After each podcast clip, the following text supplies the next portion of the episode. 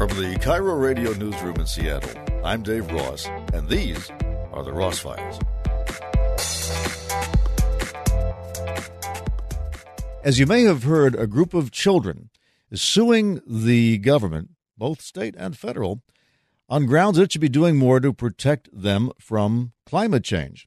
And we have the senior attorney, Andrea Rogers, who's been representing this case. And first of all, you filed this in 2015 against the Obama administration, right? That's correct. On what grounds? Well, our case is a constitutional climate change case. So we are arguing that the federal government, in developing and perpetuating an energy system that's based on fossil fuels, they have done that knowingly. They have known of the climate danger for over 50 years.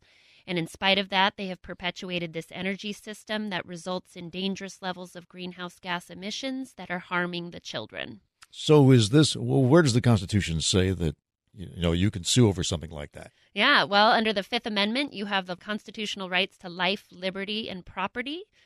And you can't enjoy a right to life without a stable climate system. And we're supported in our litigation by a number of scientific experts, some of the best climate scientists in the world, who will testify about the scientific and critical importance of having a stable climate system. Is this the same thing as, what, suing the tobacco companies for knowingly selling cigarettes? Or no, you know, in this case, we're not seeking damages.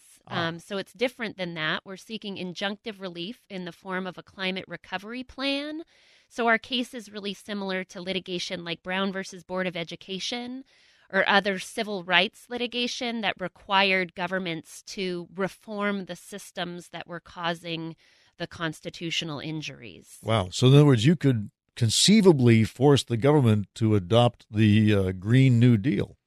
Well, or no. Something like it. Yeah, courts will never write the policies. What they will do is they will declare the constitutional violations, and then it will be up to the defendants to come up with the policies and plans that meet the constitutional standard that the court declares. Probably what's in the forefront of most Washingtonians' mind is the school funding litigation in McCleary versus State. Right. And that's exactly what the Washington Supreme Court did. They directed the legislature to amply fund public education, but they didn't tell them how to do that. Okay, but in that case, you could point to how students were actually harmed by the current system, couldn't you? Oh, absolutely. And we have plenty of stories of harm in our Juliana case as well. We represent children. One child lives in Louisiana. She's been flooded out of her home a number of times from rain events that have been directly attributed to climate change. Their severity has been attributed to climate change. We represent a young man who lives on a barrier island off the coast of Florida, and his home will no longer exist within 20 to 30 years. I represent children in the Pacific Northwest who've suffered tremendously from the wildfire smoke that now shrouds our city. It's become every August we have that. There's been advisories that they must stay inside their home. They've had school canceled, camps canceled. So the harms that these children are experiencing are real. And the science is really clear that what we're experiencing is the tip of the iceberg, and it's going to get even more severe the more that we continue to increase greenhouse gas emissions. They'll have to work fast because the tip of that iceberg is quickly disappearing. But I mean, isn't this sort of like suing over the laws of physics? No, not at all. So we have a tremendous amount of historical evidence in our case that shows the federal government has known for over 50 years that climate change was happening and would happen if we continued our dependence on fossil fuels. And in spite of that knowledge, they rejected the science and continued to subsidize fossil fuel projects. We get a tremendous amount of fossil fuels from our federal public lands. The federal government sets energy efficiency standards. You can't buy a car in this country and drive it unless it's been certified by the federal government as meeting federal standards. They control that whole system. And there were many opportunities throughout history where the government could have transitioned to renewable energies, and they did not take those opportunities. They were knowingly rejected. One of our experts in our case, his name is Gus Speth, and he was in the Carter administration in one of the first Council on Environmental Quality offices. And his testimony goes through how each administration had these moments in time in which they could have transitioned off of this fossil fuel energy system. How can you prove that a particular policy would have stopped a particular storm or a particular flooding event? So what they say is you don't need to tie a particular molecule of carbon dioxide to an injury to a particular plaintiff. What our burden is that we need to show that the federal government substantially caused and contributed to climate change, and that climate change is responsible for the youth's injuries. In our case, the federal government does not dispute that the children are being injured by climate change and that the types of injuries they're experiencing are essentially signature harms of climate change. But what they dispute is that they should not be held accountable for their conduct in causing climate change. Isn't there a concept in law called an act of God, which presumes that some things are just arbitrary? Whether there is an overall trend is one thing, but the idea that a catastrophic storm or flood, that a person or an entity could be held responsible for something like that, doesn't that defy tradition? We are not dealing with an act of God. We're dealing with an act of humanity. And I think that's very clear from particularly the most recent National Climate Assessment that came out of the Trump administration in the end of 2018. It's very clear that what we're experiencing is human-caused climate change. So we no longer have just natural devastating events. They're somehow and in some way influenced by the new climate system that we have right now. And the science on this is developing really quickly. And there's a field of science called attribution science, where they're actually looking at the extent to which certain storms have been influenced by climate change. And they're able to do that with quite some specificity. It's really exciting to see that science developing. If this goes forward, though, why couldn't this be extended, for example, to statistical studies which indicate that 8 million people a year die because of industrial pollution? I mean, that would shut down the economy. Could you charge corporations with murder? Yes. Corporations can be charged with murder, but the situation that we're dealing here is the government has an obligation not to undertake activities that knowingly violate the constitutional rights of its people. So if the government were pouring poison into its water system, knowing that that poison would harm people, we do have a constitutional claim for that. And that's what makes America great. We're one of the few nations where you can bring a constitutional claim to vindicate your individual constitutional rights. That can't happen in most other countries.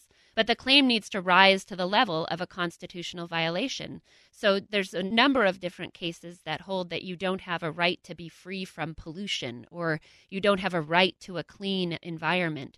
But how we've articulated the fundamental right here is this is a fundamental right that's necessary for your right to life. But this is not really comparable to pouring poison into the environment. There's an intentionality to pour, like if a terrorist were to poison a reservoir, for example, clearly a criminal act because all the poison is designed to do is kill people.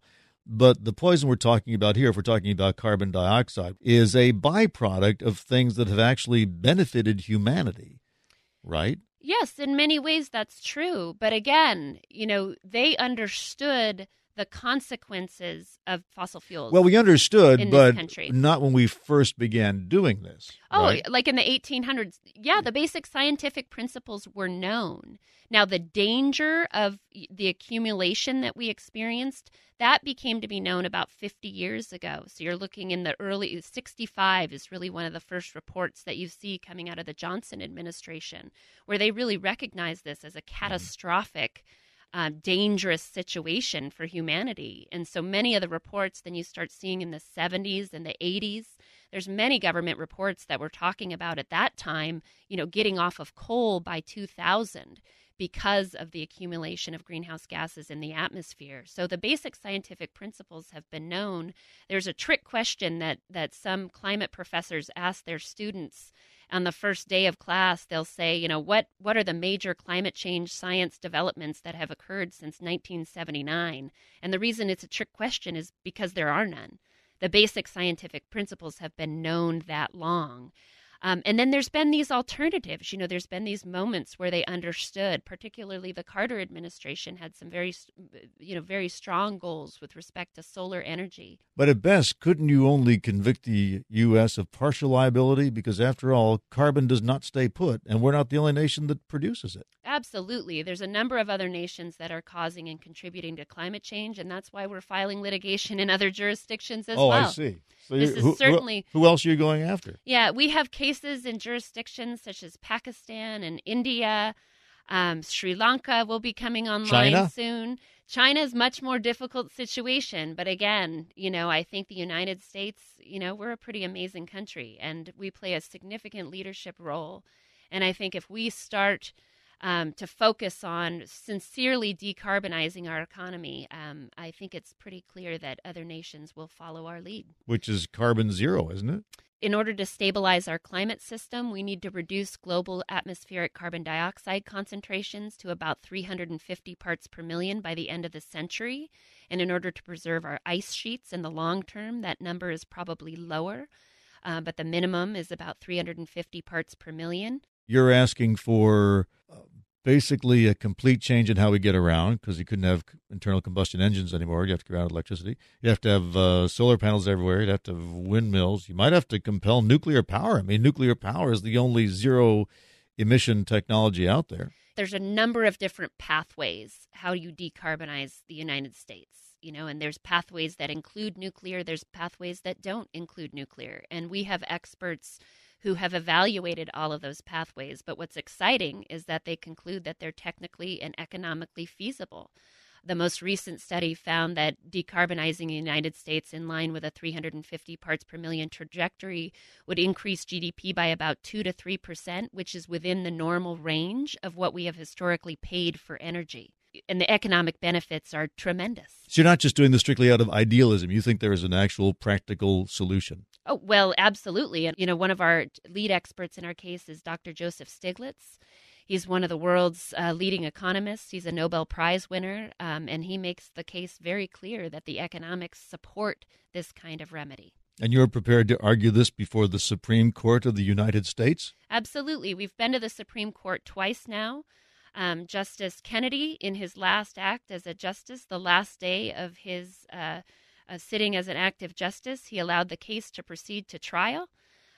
We were stayed by Chief Justice Roberts 10 days before we were to start trial, and that stay was lifted.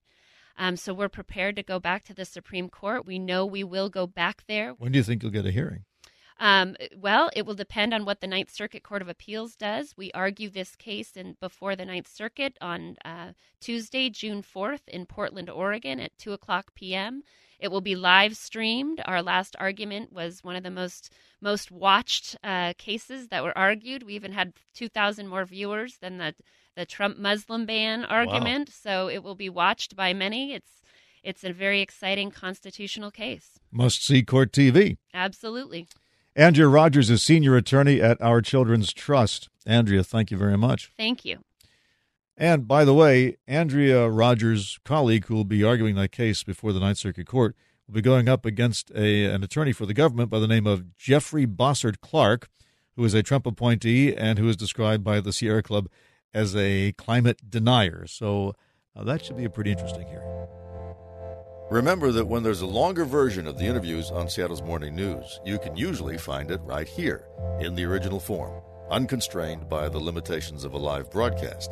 And you can subscribe so that when someone says, "Did you hear what was on Seattle's Morning News?" you can say, "Not only that, I heard the part that wasn't on Seattle's Morning News." So my advice is to subscribe. And then when we talk to an author, a politician, an entrepreneur, an artist, a scientist, a teacher, a journalist, a celebrity, you'll hear every word. I'm Dave Ross. Thanks for tuning in.